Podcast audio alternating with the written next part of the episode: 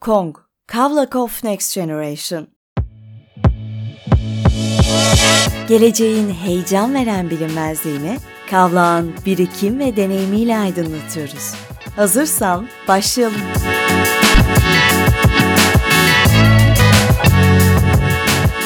Kong Talks'un yeni bölümüne hoş geldiniz. Bugün hukukta tasarım yöntemiyle yaratıcı çözümler üreten Legal Design Turkey isimli sosyal girişiminde kurucusu Ebru Metin konuğumuz. Ebru Hanım merhaba. Merhabalar Öykü Hanım. Şimdi sizi kısaca tanıyalım istiyoruz. Aynı okuldan mezunuz bu arada. Bilkent Hukuk mezunu olduğunuzu biliyorum. Ama klasik bir hukukçudan çok daha farklı ve eğlenceli bir hikayeniz var. Siz anlatın lütfen. Çok teşekkürler e, davetiniz için. Tabii ki kendimden biraz bahsedeyim.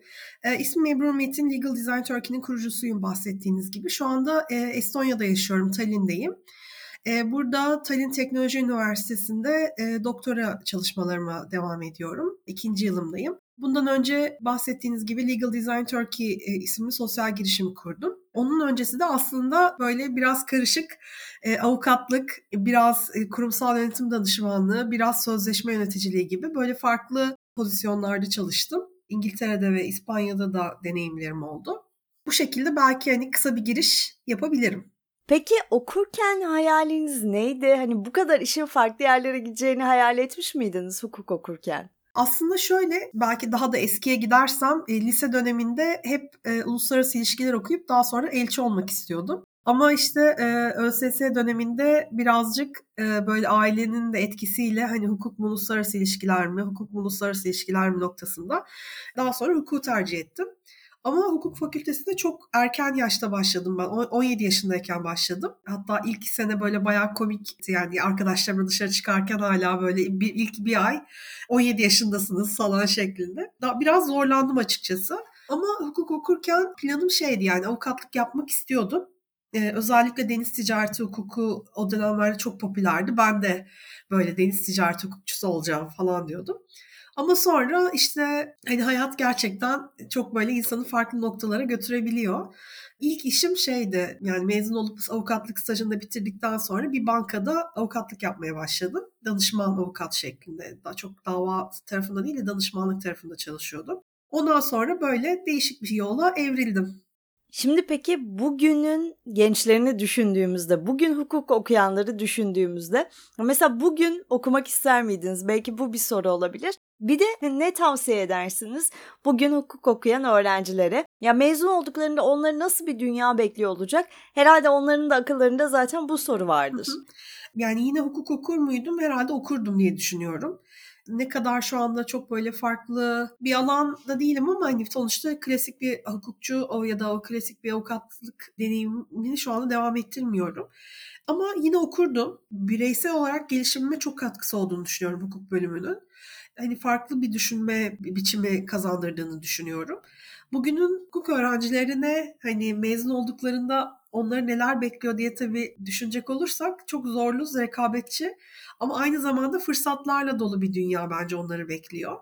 Ee, sadece bunu şekillendirmek için e, biraz bence çaba sarf etmeleri lazım. Hem hukuk fakültesinde okurken hem de mezun olduktan sonraki süreçlerde. Yani bu bir yüksek lisans olabilir ya da işte alternatif olarak yaptıkları başka bir hobiyi biraz daha kendi mesleklerine katabilecekleri bir şey olabilir.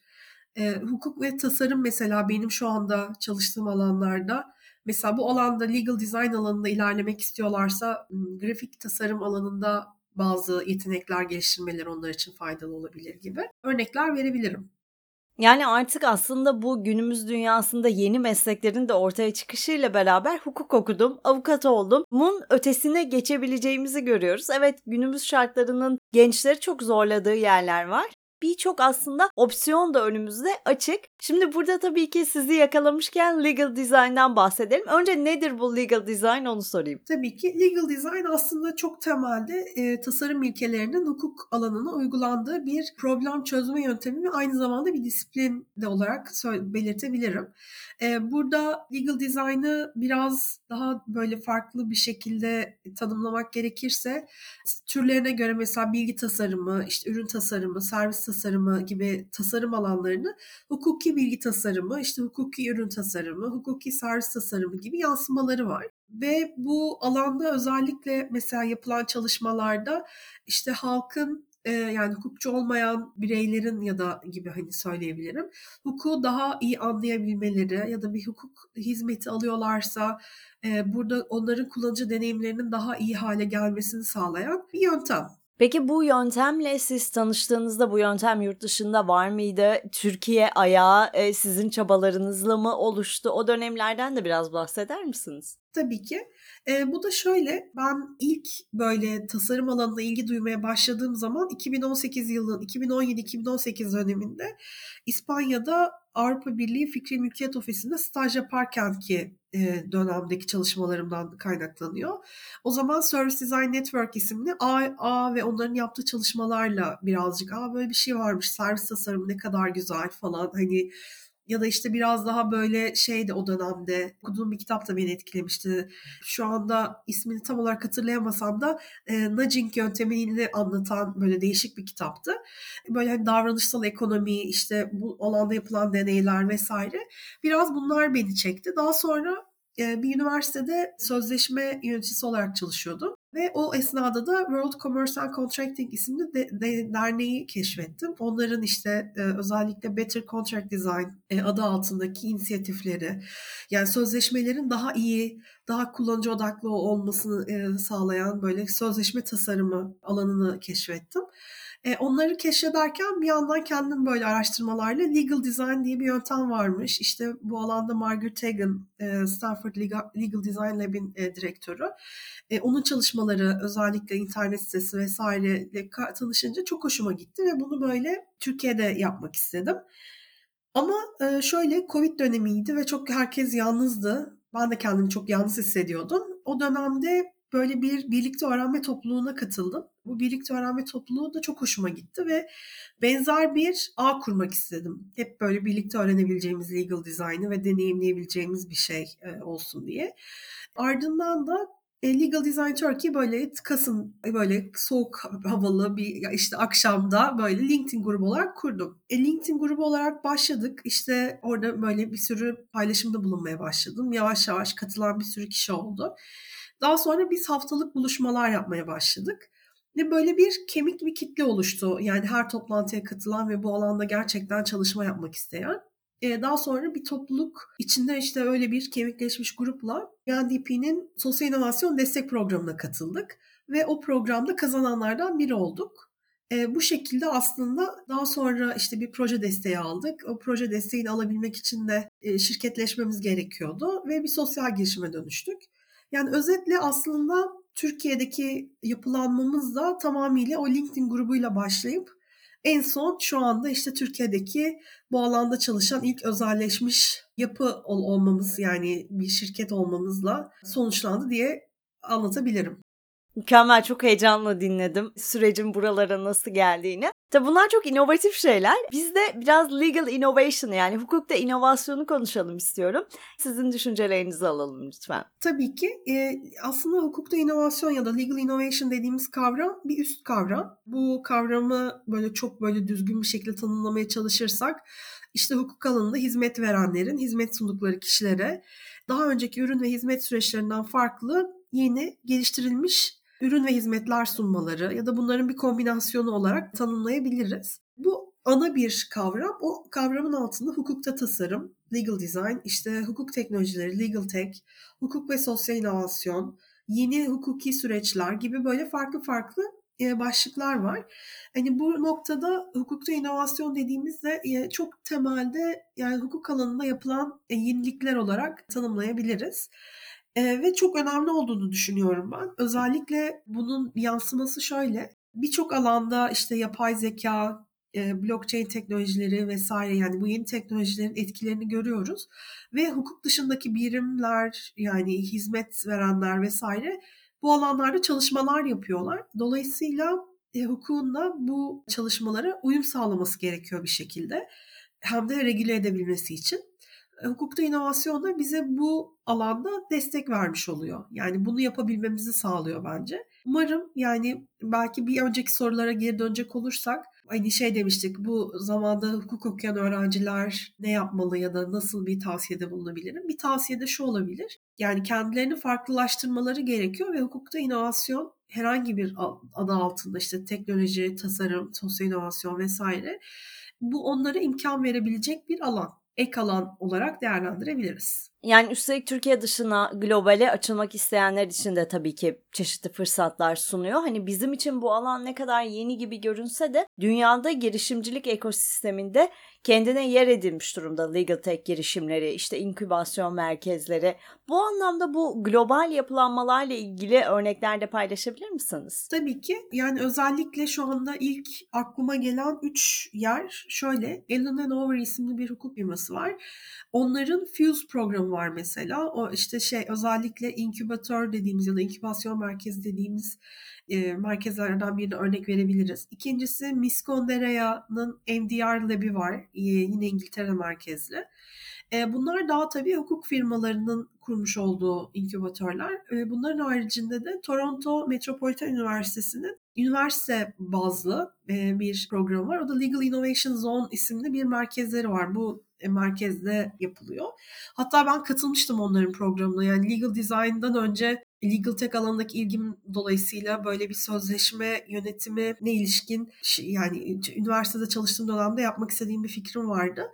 Yani tamamıyla bir fikri alıp hani onu nasıl bir girişime dönüştürebileceksiniz size destek oldukları bir programları var. Dolayısıyla böyle hani fikirleri olan arkadaşlarımızın da katılabilecekleri son söylediğim Toronto Metropolitan Üniversitesi'nin e, programı bir örnek olabilir. E, bunun dışında tabii hani standart girişimciliği düşündüğümüz zaman hani inkübasyon ondan sonra bir de accelerator dediğimiz akselerasyon yani onu e, hızlandırma programı olarak belki çevirebilirim. E, bunlar da çok önemli. Hani bunlardan biraz daha ama e, ileride bahsedebilirim diye düşünüyorum. Hı hı. Bu arada biz de Kong Akademi kapsamında üniversite öğrencilerine yönelik girişimcilik ve teknoloji odaklı eğitimler düzenliyoruz. Bu eğitimlerin sonunda da bir Legal Tech Hackathon'u yapıyoruz. 2023 yılında bu programa hukuk öğrencileriyle beraber işte bilgisayar mühendisliği, mimarlık, moleküler biyoloji ve genetiğe kadar birçok bölümden öğrenci katıldı ve hep birlikte harika bir atmosfer oluştu. Öğrenciler birbirinden öğrendi ve gerçekten çok inovatif fikirler geliştirdiler.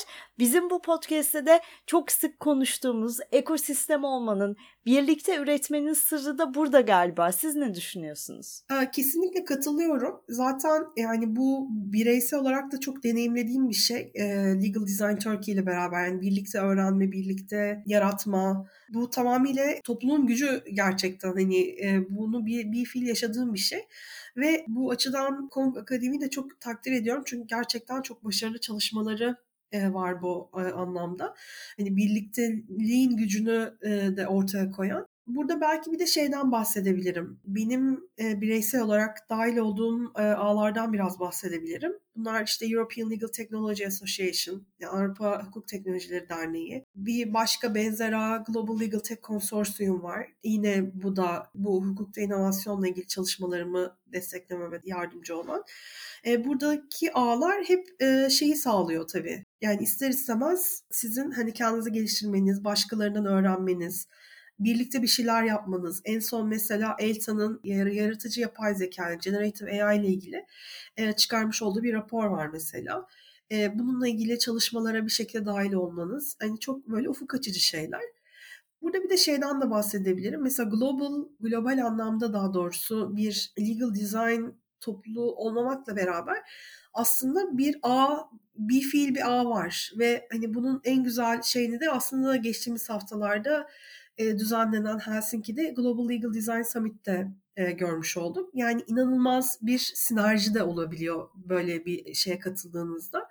Ben de orada konuşmacıydım ve yani şey LinkedIn'den vesaireden böyle tanıdığınız insanlar bir anda böyle karşılaşınca sanki çok eskiden beri arkadaşmışsınız gibi bir hisle e, şey yapıyorlar ve herkes birbirini desteklemeye çalışıyor. Yani işte hani bir şeye ihtiyacı olursa bana mutlaka yaz diyen böyle bir sürü insan oldu. Bu da çok güzel bir deneyimdi. Son olarak yine bir önceki sorulara geri döndüğümüzde e, şeyi kesinlikle tavsiye ediyorum. E, hukuk öğrencilerinin Kong Akademi'nin çalışmalarını takip etmelerini. Aynı zamanda e, LinkedIn'de biraz daha böyle aktif bir şekilde kullanıp bu alanda çalışan kişileri takip edip destek vermelerini önerebilirim.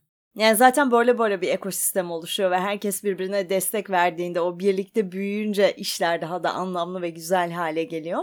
Bu arada biliyorsunuz biz Kong Tech programı çatısı altında Founder Institute ortaklığı ile birlikte global bir Legal Tech hızlandırma programı başlatıyoruz alanda girişimlerini büyütmek isteyen girişimler için hızlandırma programlarının etkisini biraz konuşalım. Hani hafifçe böyle bir hızlandırma programına değinmiştik ama ne işe yarar hızlandırma programları bu alanda girişimciler için? Tabii yani bu da şöyle aslında hızlandırma programları fikir biraz somutlaşıp piyasadaki ihtiyacı da anlayan girişimci adayları ya da girişimciler için çok değerli bir fırsat. Çünkü bu fikri daha hayata geçirmek adına e, destek oluyor ve en önemli şey bence bu programlardaki yani en önemli iki şey Birincisi inanılmaz bir destek ağı oluyor. Yani bu işte hem program yürütücüleri hem e, mentorlar hem de diğer programa katılan girişimcilerle beraber olma hissi e, açısından. İkincisi de programların içeriği genellikle yani bu e, kişilerin, girişimcilerin temelde yaşadıkları sorunları çözebilme yeteneklerini geliştirmek üzerine kurulmuş oluyor.